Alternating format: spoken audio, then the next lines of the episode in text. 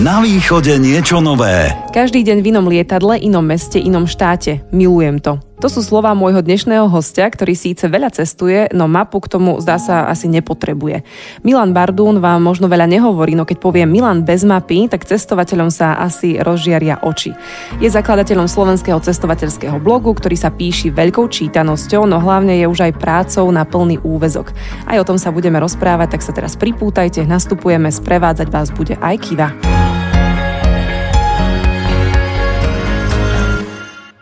Tak Milan, vitaj, sa usmievaš pri tom, ako som ťa citovala. Bolo to príjemné? Áno, áno, veľmi sa mi páčil tento môj citát z Instagramu, každý, každý deň v inom lietadle. Hej, to som vlastne postol, keď som letel do Košic, hneď ako som sa vrátil z Gran Canarie, takže bol som taký ulietaný minulý týždeň aj tento. Tak ale odkiaľ mám citovať influencera, ak nie z Instagramu, vieš? To je pravda. Musím sa pravda. toho držať. Ale uh, chcela som povedať, že vítaj v rádiu Košice a hlavne na východe.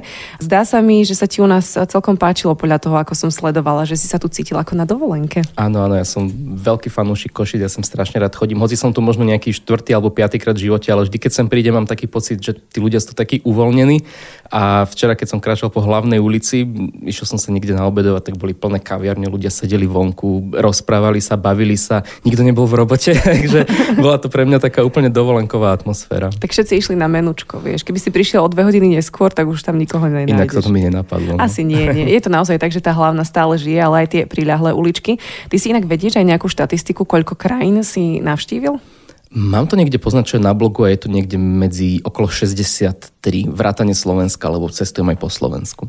A ty si obrovským fanúšikom lietania však, áno, áno. čo sa možno, že bije tak trošku aj s touto dobou, kedy sa upozorňuje hlavne na tie klimatické zmeny a hrozby.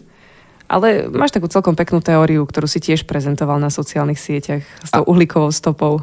Á, áno, áno, ja som si vlastne veľa o tomto čítal a vlastne štatisticky plné lietadlo, lietadlo plných ľudí je oveľa ekologickejšie, ako keby každý jeden tento človek sedel v aute a išiel na rovnakú vzdialenosť autom. Takže na, na väčšie vzdialenosti naozaj to lietadlo je ekologickejšie. A priletel si dokonca aj do Košic, aj naspäť ideš letecky. Áno. Takže áno, si až takým áno. veľkým fanúšikom lietania. áno, áno, hlavne aj úsporu času a dneska tie letenky do Košic sa dajú kúpiť už od 5 eur z Viedne.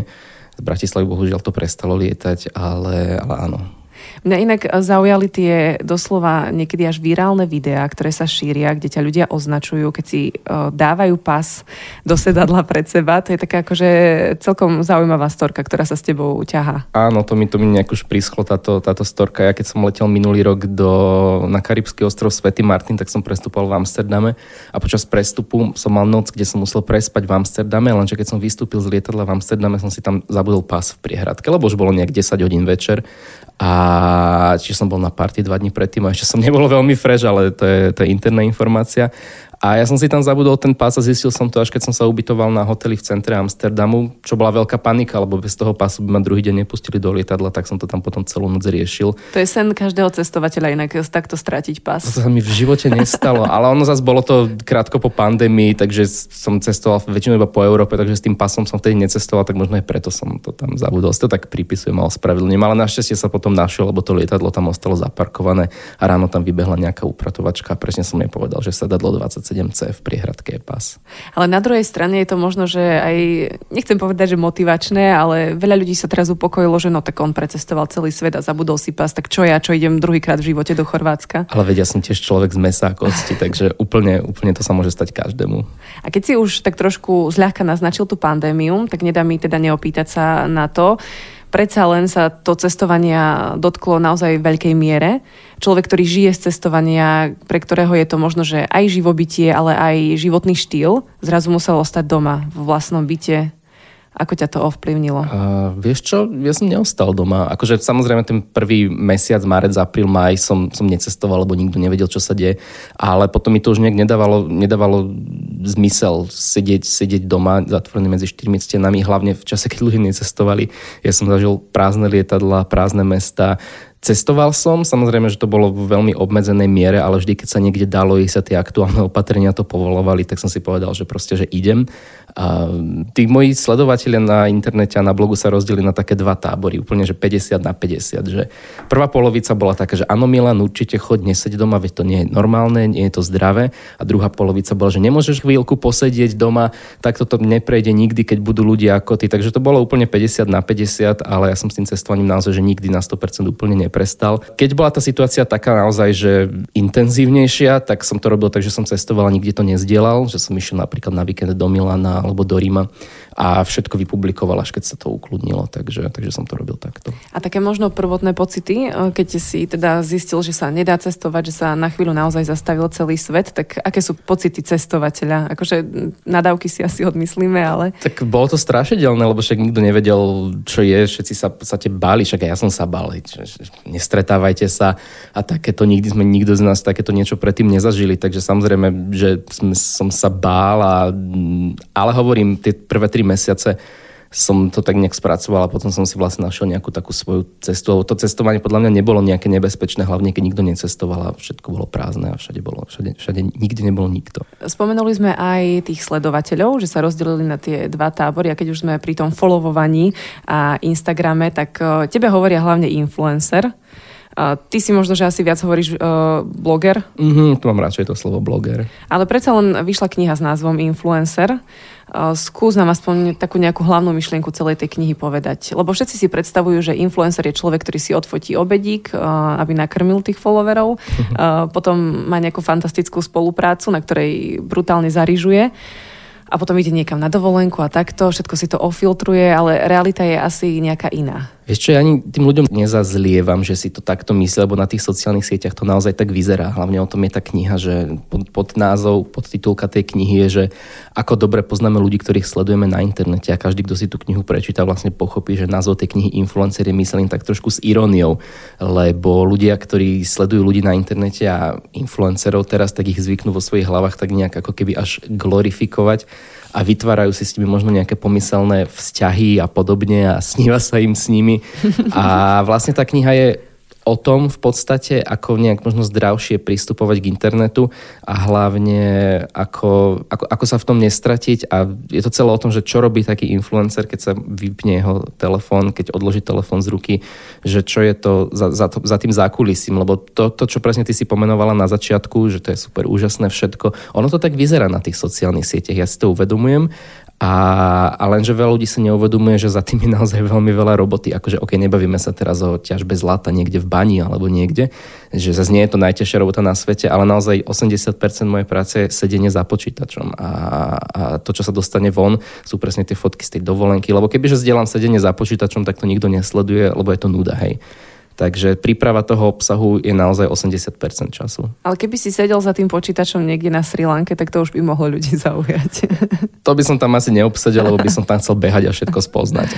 Zase na druhej strane je asi aj fajn, že sociálne siete niektoré vytvárajú aj takýto pocit uh, takého ľahkého života, že naozaj si predstavujeme, že tam jednorožce lietajú a, a všetci sme tam šťastní a na chvíľu si tam ideme oddychnúť možno, že pri tom scrollovaní aj od tej reality. Nemusí to prinášať len niečo akože negatívne v zmysle, že, že je to umelé celé. Vieš, čo to asi záleží od daného človeka konkrétneho, že ako on k tomu prístupuje. Môžeš sa na to pozerať presne dvoma spôsobmi. Jednak, že si oddychneš od reality, možno, že sa motivuješ, povieš si, že toto je pekné miesto, bol tam Milan bez mapy, pôjdem tam. Alebo potom sa môže na to pozerať z tej druhej strany, že o, že taká závisť a možno nejaká taká trpkosť, takže ono je to, ono je to na každom človeku, ako sa to v hlave spracuje. A čo tvoja krajná architektúra a krajné inžinierstvo, ktoré si vyštudoval? Ako to využívaš pri cestovaní? Zastavuješ sa viac pri pamiatkách? Alebo... Vieš čo, uh, akože určite má architektúra, akože profesne sa tomu nevenujem už niekoľko rokov, keďže som sa viac našiel v online marketingu a v písaní a v copywriterstve a blogovaní. Ale ja som tú architektúru krajinu a, um, vyštudoval skrz to, že ma to veľmi bavilo a veľmi sa mi páčil tento obor. A vždy, keď teraz niekde idem, tak nevynechám botanickú záhradu. Akorát som aj včera rozmýšľal, že by som mal dneska na to stihnem, alebo zajtra zbehnúť do botanickej záhrady v Košiciach. Musím sa pozrieť, či je otvorená. Je. A super. Sú tam motýle. Sú tam, wow, perfektné. A samozrejme, že si všímam aj architektúru, milujem gotickú architektúru, takže, takže aj, aj z tejto strany sa na to cestovanie pozerám. takže ťa baví extrémne aj úplné historické centrum Košic. Úplne pádom. najviac, áno, však Dom Sv. Alžbety je nádherný. tak ja verím, že v tomto cestovaní budeme pokračovať aj po pesničke, pretože Milan bez mapy s nami ostáva aj naďalej. Na východe niečo nové. Rádio Košice. Cestovanie je oslobodzujúce a niektorým sa zapáči až tak, že vymenia kancelárskú stoličku za sedadlo, kde majú asi oveľa menej miesta na nohy títo ľudia, ale viac zážitkov na celý život. Milan bez mapy je môjim dnešným hostom a myslím, že aj dôkazom toho, čo som práve povedala. Ty si precestoval poriadny kus sveta, kde sa ale cítiš ako doma? Doma. Nie, akože keď, keď sa teda nebavíme o Slovensku, ja som, väčšinou sa ma ľudia pýtajú, že či si viem predstaviť žiť niekde inde. Ja som taký, že aby som v živote zo Slovenska neodišiel napriek tomu, že som naozaj že precestoval veľký kus sveta, ale veľmi rád sa vraciam do Južnej Ameriky, akože to je taká moja srdcovka. Skrz to, že sa tam hovorí po španielsky, ja mám takú uchylku nejakú na španielčinu z nejakého dôvodu, neviem prečo. Takže, a hlavne všetky španielsky hovoriace krajiny, ale tá Južná Amerika z nej teda najviac Argentína. A ktorá časť cestovania ťa baví najviac? Predpokladám, že balenie sa, to, to je taká naša obľúbená všetkých. Vieš čo, akože zbaliť sa nemám problém, keď niekam odchádzam na dovolenku, lebo si to tak všetko chystám, nech je to v tej batožine tak pekne poukladané, ale potom keď už sa vraciam, tak je to trošku problém všetky tie pokrčené veci tam narvať a aby sa tam zmestili. Ale mňa baví na cestovaní naozaj úplne celý ten proces už od toho kupovania letenky cesty na letisko. Veľa ľudí neznáša cesty na letisku, sú z toho vystresovaní, mi píšu. Takže, takže úplne, že celý ten proces od začiatku až, až do konca a moja cesta vlastne končí až vtedy, keď mám hotový blogový článok a vypostované všetky fotografie. Takže toto cestovanie pokračuje ešte aj doma pár dní. A ako konkrétne to funguje? Ty si robíš už poznámky počas toho, možno niekde do telefónu, alebo aby si na niečo nezabudol, alebo sa potom vraciaš cez fotky a ako to robíš? Presne, presne cez fotky. Ako poznámky som si istú dobu robil, ale potom som nevedel priradiť poznámku, čo k čomu bolo, takže teraz, teraz naozaj ja fotím pomaly, že úplne všetko. Ja mám v telefóne asi že 10 tisíc fotografií, ale veľmi mi to pomáha, keď spätne idem písať článok a prebehujem si tie fotografie. Takže mám také vizuálne, vizuálne pomôcky a poznámky. A fotíš všetko na telefón, alebo si nosíš aj nejakú veľkú zrkadlovku so sebou? Mm, Videá točím na telefón, lebo točím veľmi dobré videá a fotografie na Instagram mám takú, no takú polozrkadlovku, ja neviem, čo to je, ani, ani kompakt, ja sa, sa v tom až tak veľmi nevyznám, ale dajú sa tam meniť objektívy, ja mám dva. Jednoducho máš aj taký trošku profesionálnejší Áno, so statívom, so sebou. áno, mhm. a to využijem hlavne na Insta fotografie. A nemáme teraz až taký priestor na to, aby sme sa venovali všetkým miestam a mestám, ktoré si navštívilo, lebo rátam, že relácia by trvala tak mesiac v kuse, mm-hmm. ale uh, skúsme takú bleskovku, ako sa to u nás volá, že tri slovenské mesta, ktoré by si odporúčal na dovolenku alebo výlet. Skús, na to som ťa nepripravila. Dobre, uh, tak ja teraz nechcem, aby to nejak znelo Pokojne povedz Košice. My áno, áno, presne, presne. Ja som naozaj chcel povedať Košice a aj vždy aj v iných rozhovoroch vždy hovorím, vždy hovorím že proste, že Košice, lebo ja som v Košiciach bol prvýkrát v roku. Fú, chodil som na vysokú školu a to som ešte lietadlom aj vtedy išiel, lebo lietal lietadlo z Bratislavy. A, a Košice, ja som vždy bol veľmi zamilovaný do Košic, ja sa tu vždy cítim veľmi dobre. A to teraz nehovorím preto, lebo som v rádiu Košice, môžem ti poslať rozhovoriť, ja som toto povedal. Ešte úplne v pohode, nám sa to dobre počúva. Takže... a potom samozrejme, OK, Bratislava, a nehovorím to preto, lebo som z Bratislavy, Bratislava podľa mňa tiež Máme veľmi, aj tam frekvenciu, pokojne poď ďalej. Mesto. A ohľadne miest, možno, možno záhoria. Mám veľmi rád záhorie, to je hore nad Bratislavou a tam sú ihličnaté stromy, sú tam také pieskové duny, púšte a tam, tam veľmi rád chodím, keď potrebujem vypadnúť z mesta. Kebyže spomenieš Liptov, tak pokrieš uh, všetky naše frekvencie. tak, tak, tak zmážme, pretože sme Liptov, Liptov, Liptov. a kde sa podľa teba oplatí vycestovať a byť dlhšie ako štandardných 10 dní? Lebo takých tých 10, 13, 7 to je taký klasický dovolenkový mod, ale niekam, kde ísť možno, že aj na mesiac a viac, ak si to teda človek môže dovoliť mm-hmm. aj mhm. pracovne, aj finančne. Mm-hmm. Tak možno do nejakej väčšej krajiny, kde je, kde je v podstate všetko. Ja som takto strávil už dvakrát po sebe mesiac v spomínanej Argentíne, lebo to je jedna úžasná krajina, kde sa hovorí po španielsky samozrejme. A tá vzdialenosť zo severu, úplného severu krajiny až po juh Argentíny je rovnaká ako vzdialenosť Bratislavy do Dubaja, čo je v podstate 5000 kilometrov. A tým, že tá Argentína je vlastne pozdĺžná krajina zo severu na juh, tak sú tam všetky tieto prírodné podmienky, že tam máš dažďový prales, máš tam púšť, máš tam lyžiarske stredisko, je tam proste mes, mesta. Buenos Aires je nádherné mesto, ktoré pripomína nejaký taký mix Parížu, Madridu, Londýna, také veľmi európske mesto, ale je tam taký ten juhoamerický feeling a tancuje sa tam tango v uliciach úplne seriózne. Takže ja všetkých posielam stále do Argentíny. A je aj niečo také ako strach, čo ťa niekedy sprevádza na cestách? Znieš tak, že vôbec, ale sú krajiny, pred ktorými ľudia majú rešpekt? Mm, presne, nenazval by som to strachom, možno by som to nazval rešpektom. Mm, keď som bol prvýkrát v Južnej Amerike, tak som nevedel po španielsky, že, že ani ceknúť a to bol trošku problém, lebo som sa tam nevedel dohovoriť, bol som mesiac v Kolumbii. A vieš čo napríklad, že vôbec, vôbec ma nelakajú také tie menej objavené africké krajiny. Akože poznám cestovateľov, ktorí presne chodia do týchto krajín, lebo sú proste neobjavené a možno mám v hlave nejaké predsudky určite, lebo som tam nebol, možno keby, že tam idem, tak ich nemám, ale mám rešpekt pred týmito krajinami, čo sa týka bezpečnosti. A ja keď, ja keď cestujem, tak ja mám rád takú tú pohodičku, že si sadnem niekde na kávu, idem niekde do divadla, alebo na pláž, alebo podobne.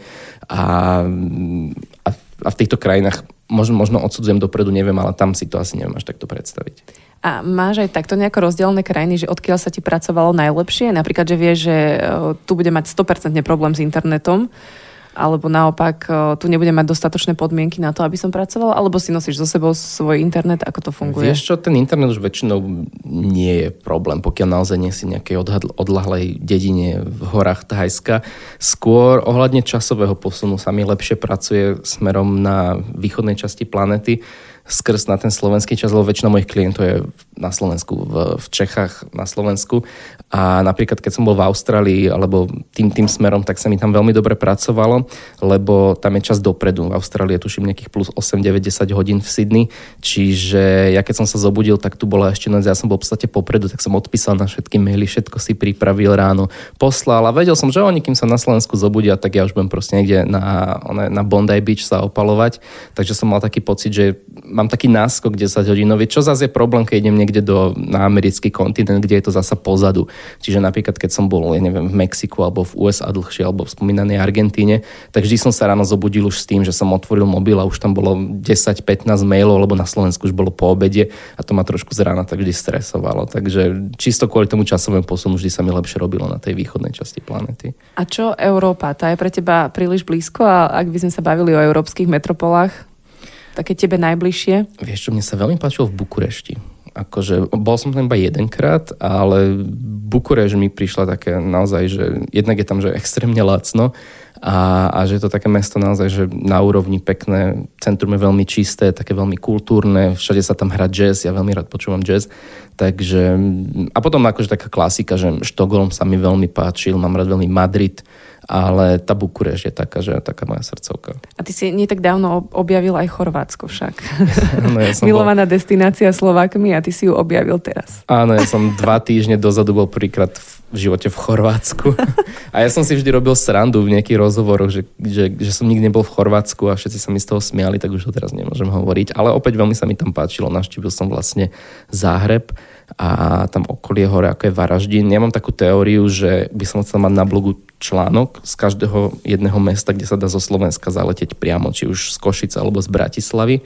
A vznikla teda tá nová linka priama letecká z Bratislavy do Zahrebu, čo je nejaký 40 minútový let Takže, takže hneď ako sa dalo som to kúpil, aby keď už tam začnú cestovať Slovácie, kupovať si to, aby už na tom blogu našli tie informácie.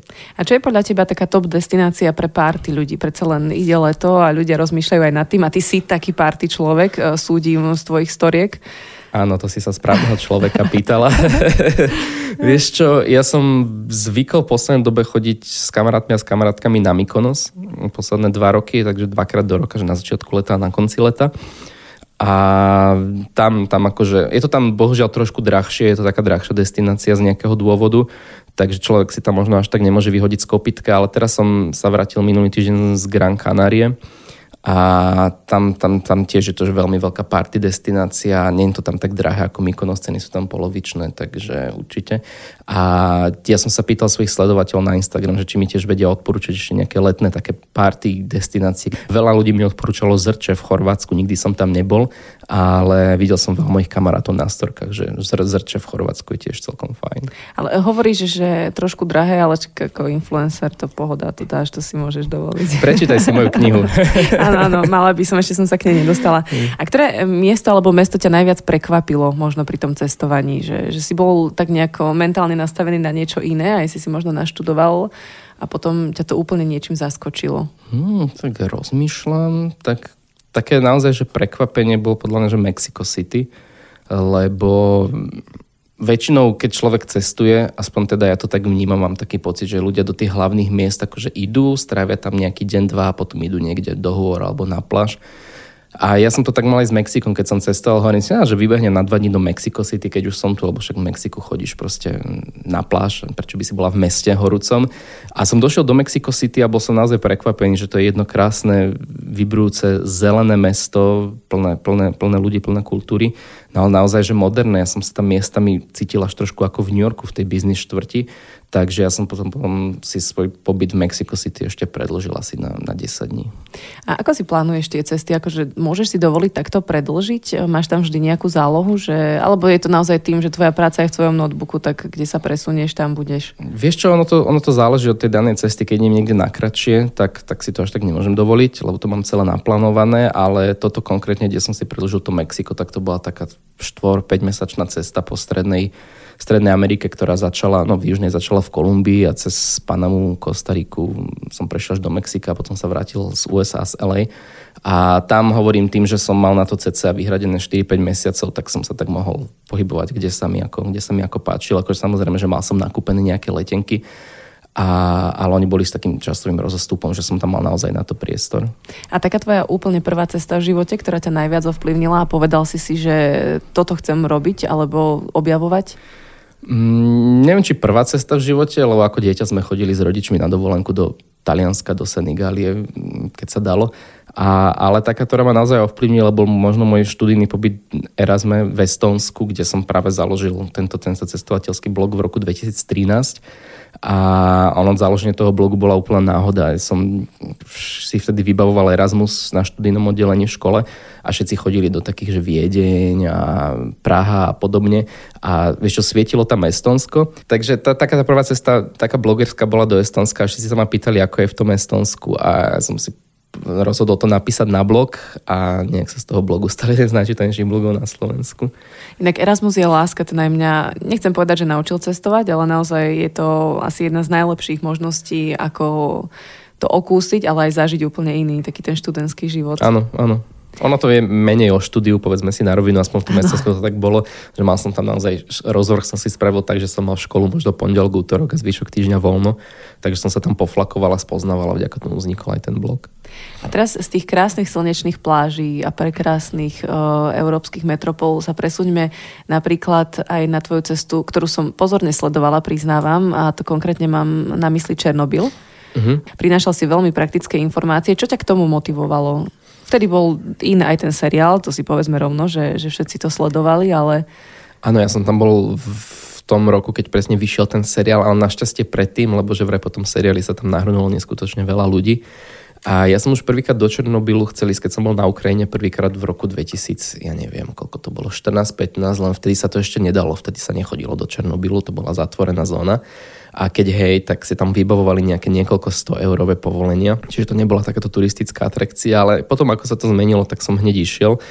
A mňa to vždy veľmi fascinovalo skrz, skrz tých príbehov, lebo tam sa bez prievodcu nedostaneš, lebo je to, neviem, či nebezpečné, už asi ani nie, ale zase nemalo by sa tam, nemalo by sa tam pohybovať, lebo tam na teba môžu padnúť tie budovy, ktoré sa rozpadajú, lebo ty keď sa prechádzaš potom Černobyl a potom prilahalom meste Prípiať, v podstate vidíš iba rozpadnuté budovy prerastené, prerastené burinou ale mne sa na tom veľmi páčilo to, aké príbehy nám rozprávali tí sprievodcovia. Napríklad nám povedali, že toto je nemocnica, do ktorej keď vybuchla elektráren, začali prevážať hasiči ľudí, ktorí boli nejak um, poranení a neuvedomovali si, že ako veľmi boli zasiahnutí radiáciou a samozrejme všetci potom zomreli a tí zamestnanci tej nemocnice nevedeli, čo urobiť s tými oblekmi tých hasičov, ktoré boli extrémne radioaktívne, tak ich nahádzali do pivnice a tie obleky sú v tej pivnici nahádzané presne dodnes tak, ako ich tam vtedy hodili. A presne tieto príbehy nám sprievodca hovoril veľmi veľa, čiže to tak veľmi oživil a ja mám veľmi bujnú predstavivosť a fantáziu, takže skrz toho sa mi to páčilo.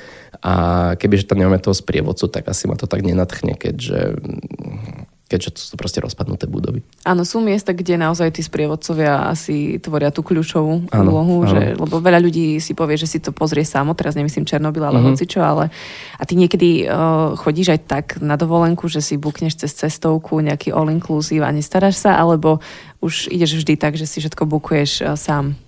Vieš čo, asi, asi, asi sám. Akože bol som aj na all-inclusive raz na Kube, a veľmi ma to nebavilo, lebo som väčšinu času bol opitý pri bazéne a potom mi bolo zle, ani som z tej Kuby nemal.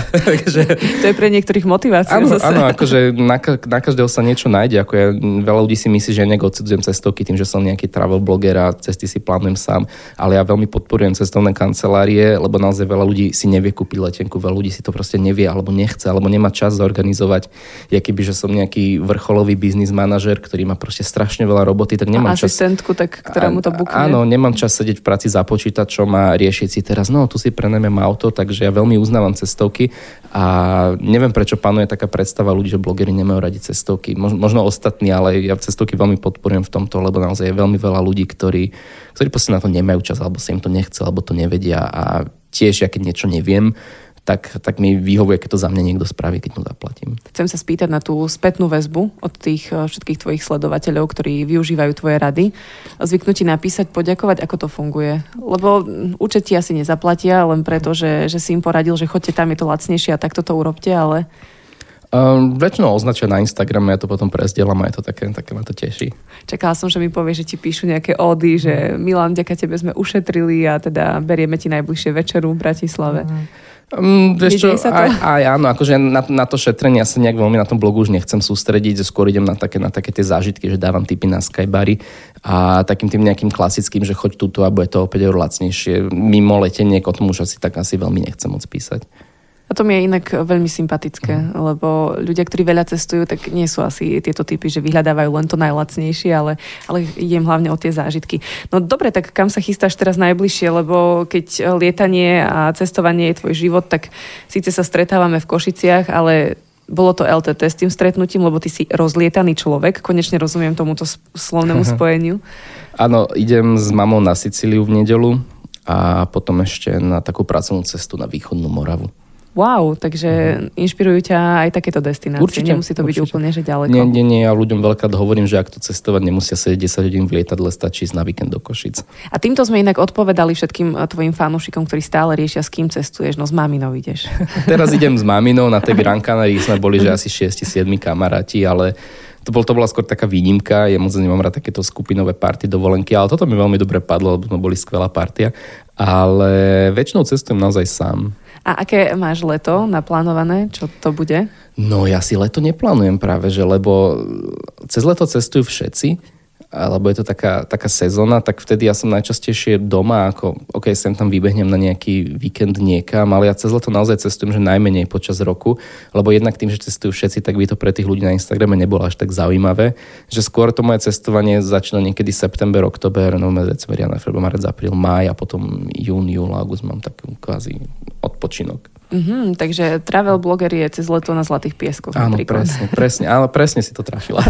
tak to som veľmi rada a nepochybujem o tom, že sme trafili aj niekoľko tém, ktoré zaujímujú našich poslucháčov, takže ja ti veľmi pekne ďakujem, že si sa v rámci svojho voľného času zastavil aj v Rádiu Košice a že si dal určite aj nejaké zaujímavé tipy a hlavne, že si nám tak trošku odkryl vlastne to pozadia zákulisie influencerov a travel blogerov a myslím, že mnohí si teraz aj tak trošku možno zmenili názor na niektoré veci. Takže Milan bez mapy v Rádiu Košice trafil bez mapy na trafil. Floriansku, takže veľmi, super. Veľmi pekne ďakujem za pozvanie. Na východe niečo nové. Rádio Košice.